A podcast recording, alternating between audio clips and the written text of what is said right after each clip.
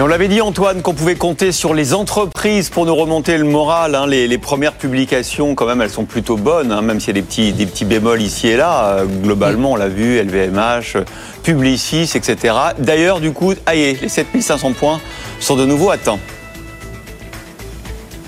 Oui, c'est clairement l'objectif du matin, après avoir digéré euh, déjà ces résultats d'hier, et on a terminé en hausse légère, mais en hausse quand même. Et là, a priori, le mouvement devrait se poursuivre avec une hausse de 0,5%, qui devrait donc nous ramener sur des plus hauts de deux semaines et des résistances techniques qui vont sauter pour nous faire grimper sur les 7500. On va avoir plusieurs catalyseurs pour cela. Wall Street qui est bien orienté en plus, et notamment le Dow Jones, les valeurs traditionnelles, les valeurs cycliques, ça c'est bon pour le CAC 40 et son profil sectoriel. Euh, des taux à 10 ans qui ont tendance à se calmer un tout petit peu après le statu quo de la BCE, des commentaires toujours fermes en matière de dynamique monétaire, mais rien de plus sérieux que ce qui était attendu. Et donc, malgré une tendance en nette baisse du côté des marchés asiatiques ce matin, on devrait bien se tenir à l'ouverture, notamment après les performances donc meilleures qu'attendues d'LVMH qui signe de nouveaux records de profit malgré un contexte compliqué, une confiance affichée pour cette année après un quatrième trimestre réussi.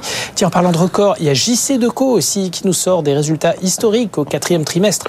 Après les bonnes nouvelles d'hier autour de Publicis, ça c'est quand même un bon indicateur. On suivra aussi Alten après ses résultats. Et puis Rémi Cointreau hein, qui doit publier également ses performances annuelles ce matin. Euh, justement, il faut faire attention quand même au pétrole hein, qui se réveille. Oui, et Christine Lagarde en parlait hein, hier lors de la réunion de la BCE. C'est pas le tout d'anticiper des cycles économiques plus dynamiques que prévu. Ça rime aussi avec anticipation de demande en matière de pétrole. Et ça, ça fait monter les cours du brut en ce moment, ainsi que la prime de risque géopolitique, bien sûr. Le Brent est désormais au-delà des 81 dollars. On regagne quasiment 6% en ligne droite sur un mois. La courbe est vraiment nette.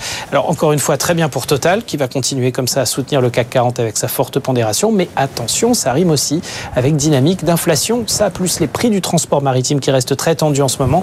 C'est la petite fausse note euh, dans un environnement qui semble vouloir euh, quand même s'améliorer à très court terme. Autre petite fausse note également, l'euro. Là, clairement, en ce moment, la parole est au dollar. Hein. La monnaie européenne se retrouve, mine de rien, au plus bas depuis la mi-décembre de l'année dernière, vers 1,08. Merci Antoine.